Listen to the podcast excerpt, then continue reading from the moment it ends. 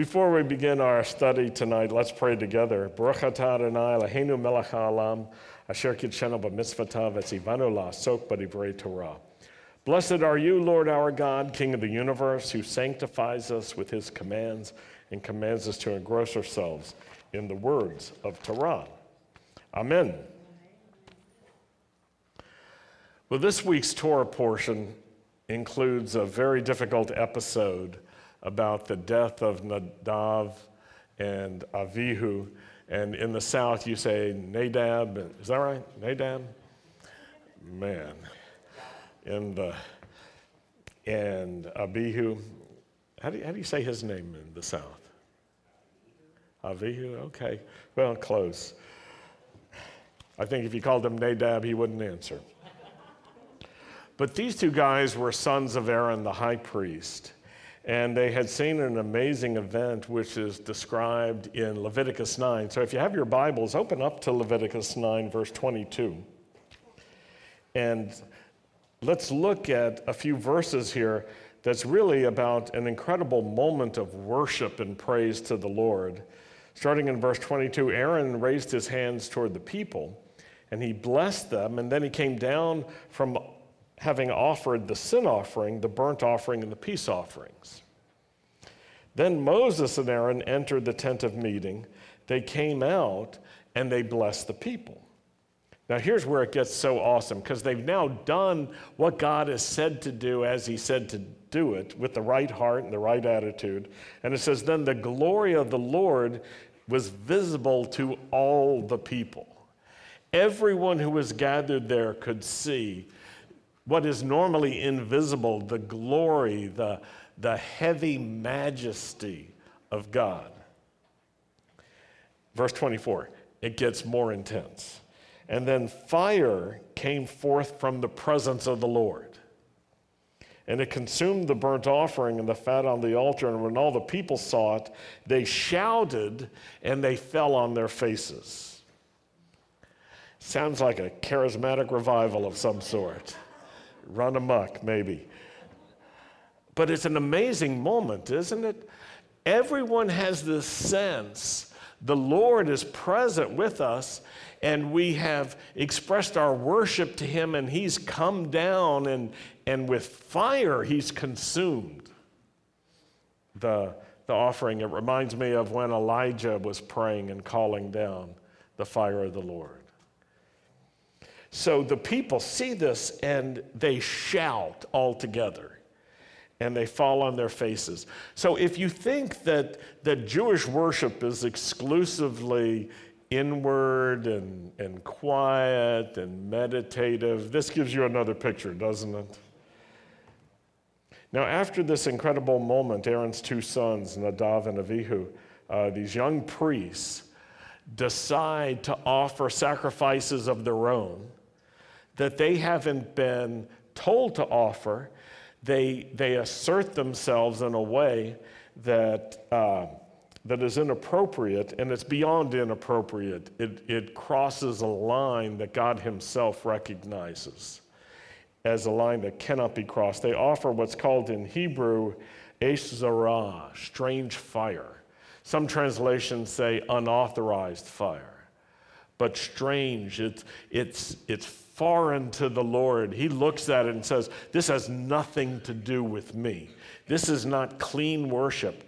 And this is a serious moment because it's been a moment of such outpouring and an experience of the holiness of God.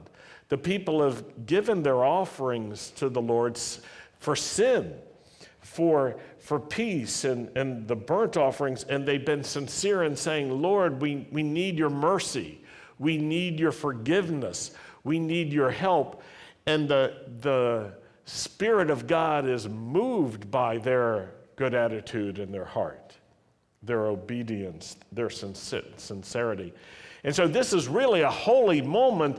And now these two sons of Aaron, who are legitimate in that they have been appointed to serve as priests, but they move in a way that is not legitimate and they, well, let's read about it Leviticus chapter 10.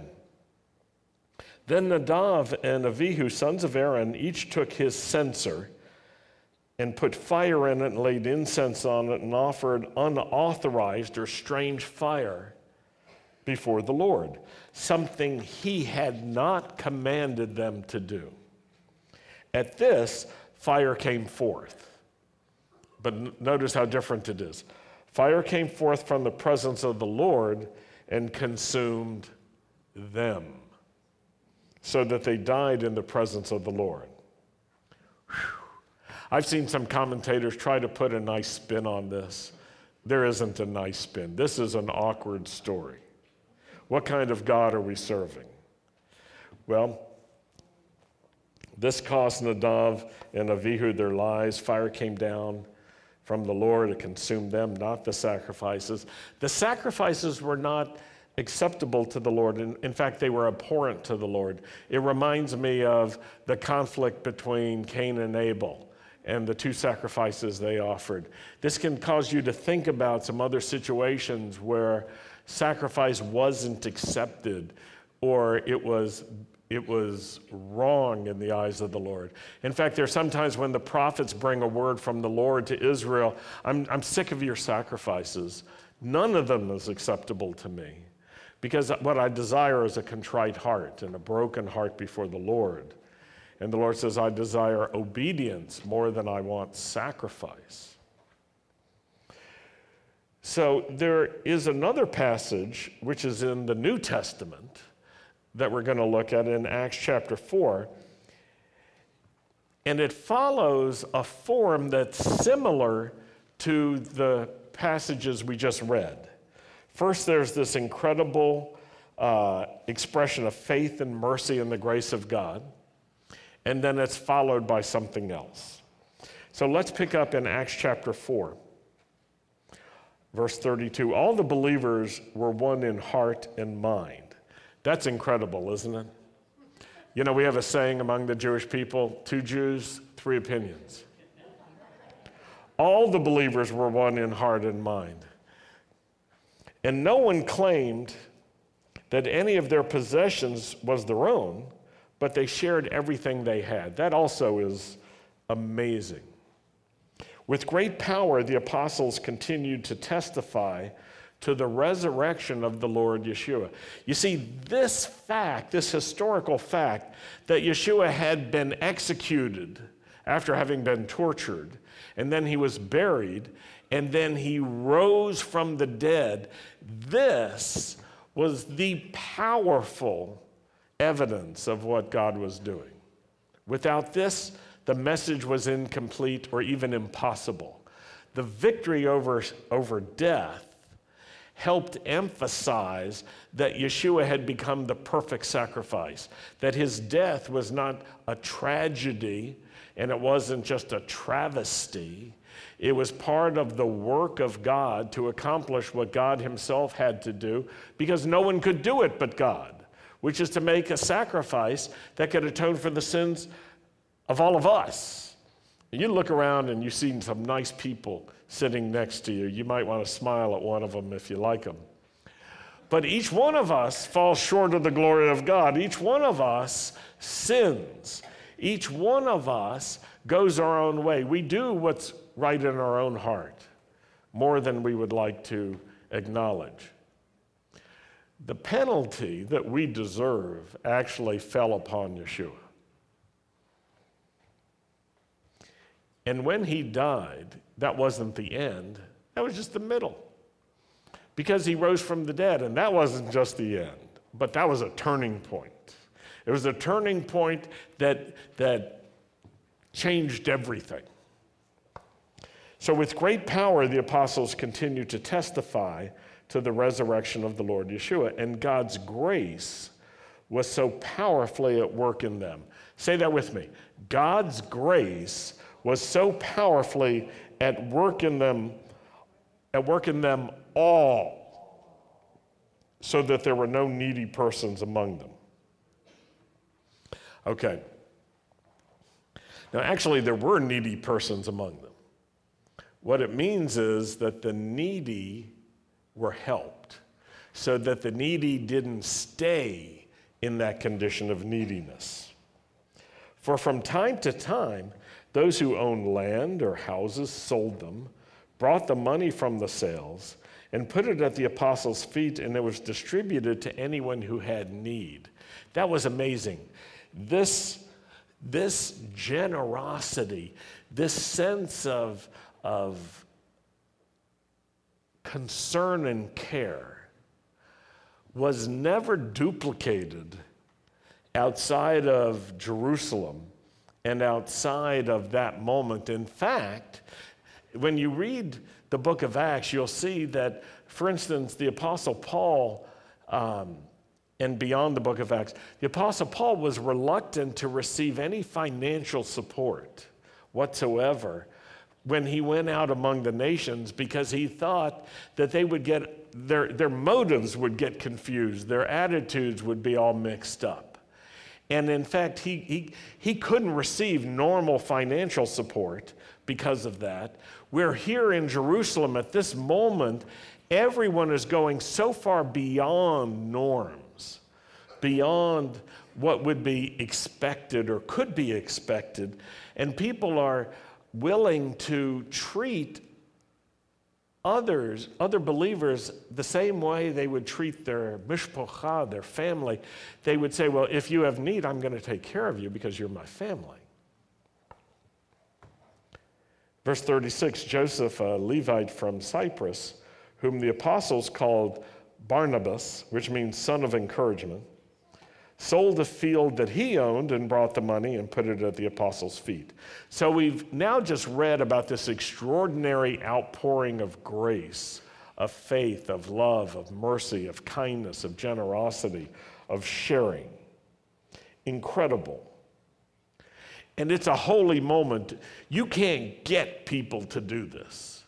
You can't make people do this. You can't even inspire people to do this.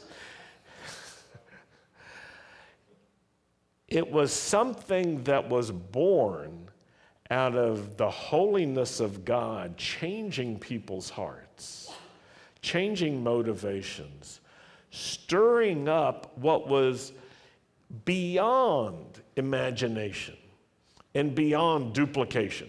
If you said, well, let's try to create this again, how are you going to do it? Are you going to create a communist world, a socialist world? What are you going to do? Tax people to get their money? Force it? No. This was born out of generosity. This was not the tithe. I want you to get this. This wasn't the tithe, with what, which was a commanded offering. This was a, uh, a spontaneous kind of free will offering where people were saying, I see the needs, I've got the stuff, what's mine is yours. Now, that's very different from the taxation mentality, which says what's yours is mine. So here's this extraordinary, positive, exceptional moment. That's the positive part of the story. Believers were moved with such gratitude and generosity that they had extraordinary concern for the well being of others.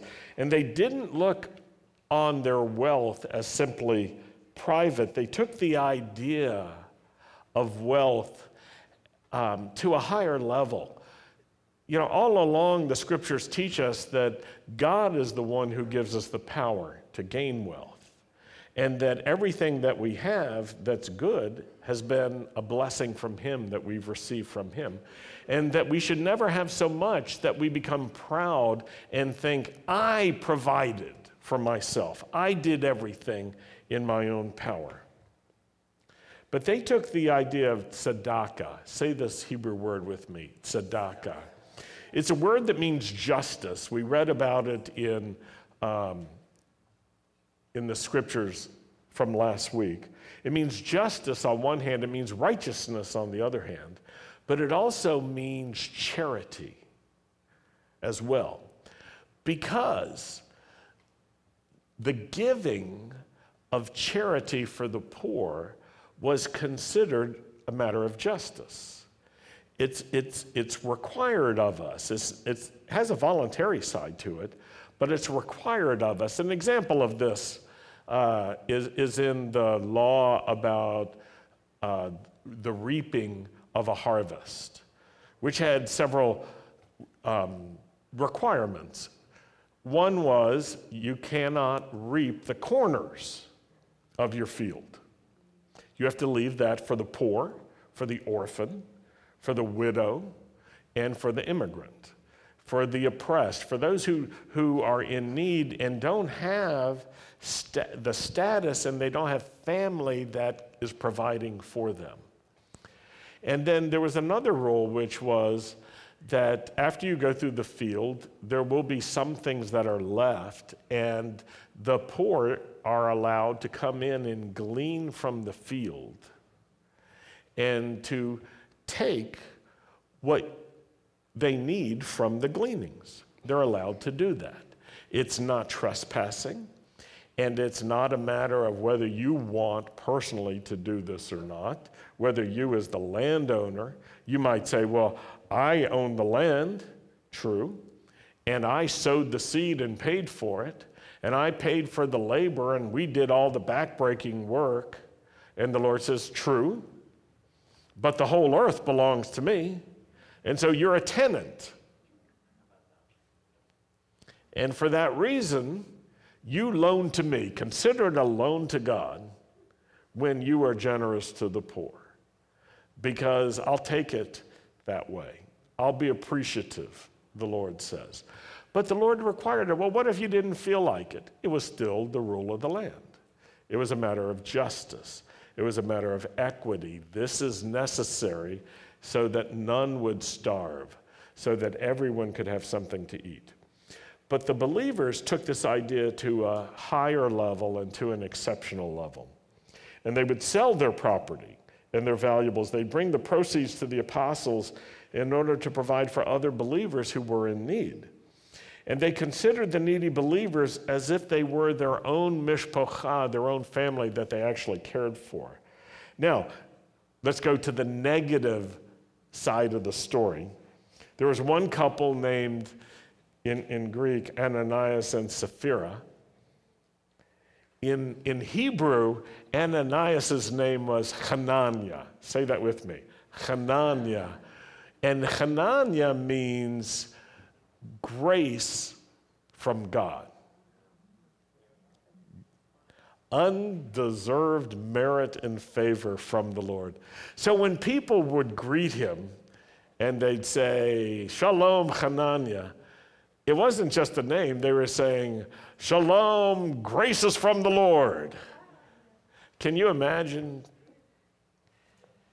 That was his name. His wife's name was Sapphira, which was from a Hebrew word for sapphire, uh, or lapis lazuli, perhaps, and uh, gemstones and precious stones it could be used for.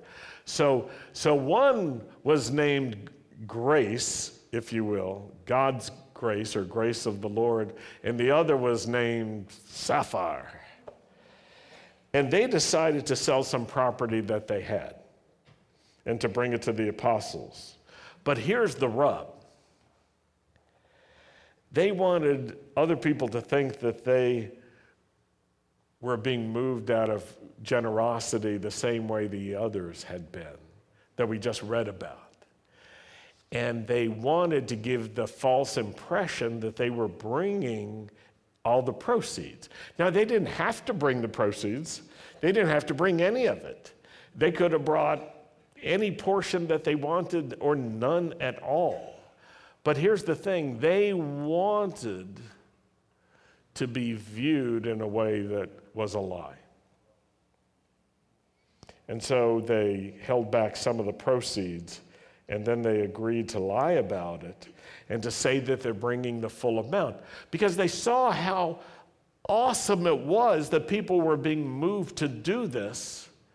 And they said, Well, let's us sell something and bring it to the apostles. But you can see how their motivation was very different. They weren't concerned for the well being of others, they weren't being stirred by the Lord. They were looking for some kind of status, perhaps. And they were willing to lie to themselves because at the end of the day, they knew what they had done. but they wanted to be perceived as if they were bringing the full amount. It would have been okay for them to keep some because it was theirs to do as they saw fit. But they wanted to give the impression that they were more generous than they really were at a time when the holiness of God was producing grace and mercy and kindness and generosity as, uh, as a response from the people. And they were trying to get in on that purely from a status point of view. Let's read about it in Acts chapter 5, starting in verse 1. Now, a man named Ananias, that's the Greek form of the Hebrew name Hananiah, together with his wife Sapphira, also sold a piece of property. With his wife's full knowledge, he kept back part of the money for himself, but brought the rest and put it at the apostles' feet. And so he was going through the motions, you know, like, we just sold the property and here's all our money from that. And Peter says, Hananiah, how is it that Hasatan has filled your heart, that you've lied to the Holy Spirit? and you've kept for yourself some of the money you received for the land. Didn't it belong to you before it was sold, and after it was sold, wasn't the money at your disposal? What made you think of doing such a thing? You have not lied just to human beings, but to God. When Hananiah heard this, he fell down and died. And great fear seized all who heard what had happened. This whole episode is really bizarre. Some, the next detail is an example. Then some young men came forward, they wrapped up his body, they carried him out, and they buried him. His wife doesn't even know. She didn't attend a funeral. About three hours later, his wife came in, not knowing what had happened. And Peter asked her, Tell me, is this the price you and Hananiah got for the land? And she said, Yet, that's the price. And Peter said to her, How could you conspire to test the Spirit of the Lord? Listen, the feet of the men who buried your husband are at the door, and they'll carry you out also. Holy smokes. Strange, isn't it? At that moment, she fell down at his feet and she died. The young men came in, finding her dead, carried her out and buried her beside her husband. Great fear seized the whole community of faith and anybody who heard about these events. No kidding.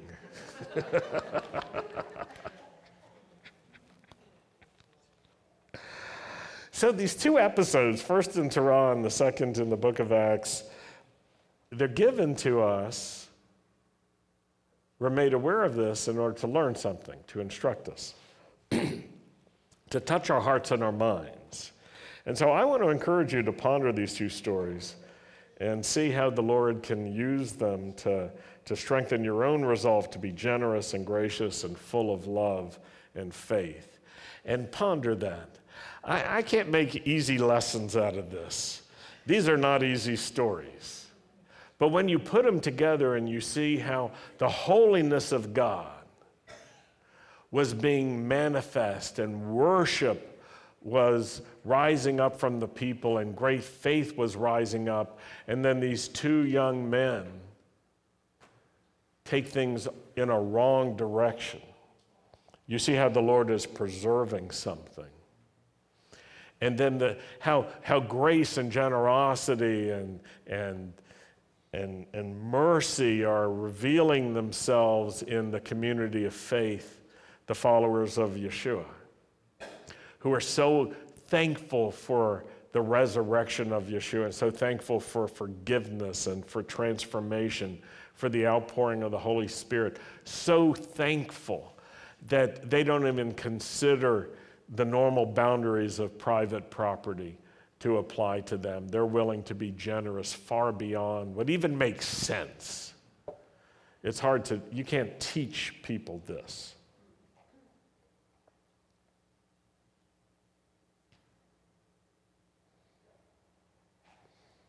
The psalmist wrote in Psalm 50, verse 14 Make thankfulness your sacrifice to the Lord, and keep the vows you made to the Most High. That's a good word, isn't it? Make thankfulness your sacrifice to God. You see, it all starts with love, and then love expresses itself with gratitude and thanksgiving. Make that your sacrifice, thankfulness. It'll knit everything else together and keep it right. And keep the vows you made to the Most High. Sometimes, in moments of mercy and the outpouring of God's grace in our lives, we, we promise God something. Have you ever done that? You promise the Lord something, and then later on, when you come to your senses, you say, What was I thinking? And the answer is when you promised, you were thinking clearly. It's later that you were struggling. But if you'll make thankfulness your sacrifice, then you can keep the vows you made to the Most High.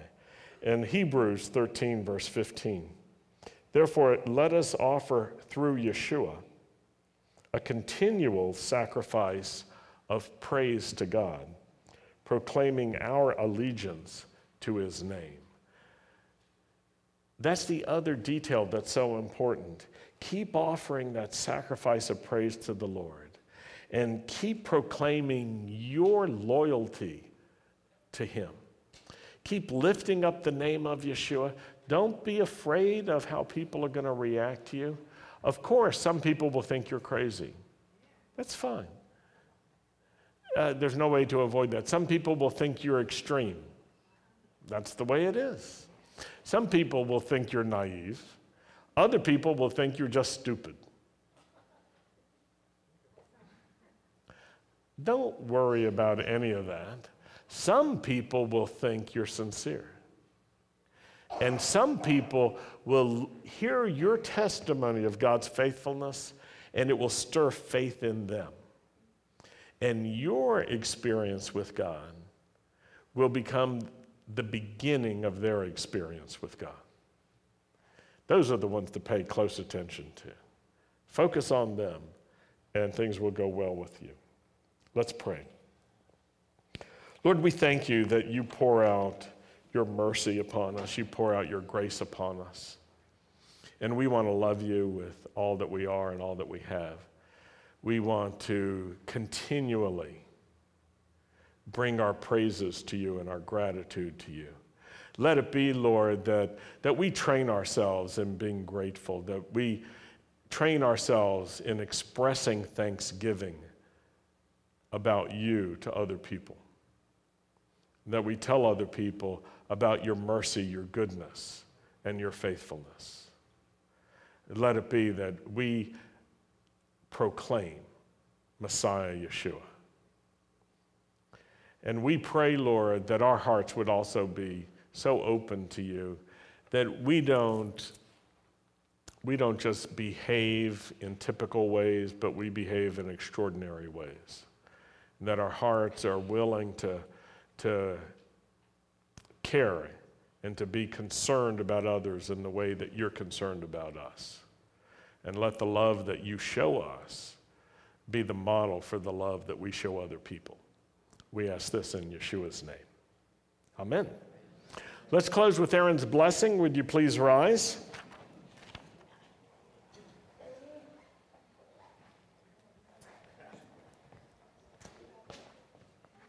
And if you're standing by yourself, if you don't mind just moving over a few steps to someone else so that neither of you is alone.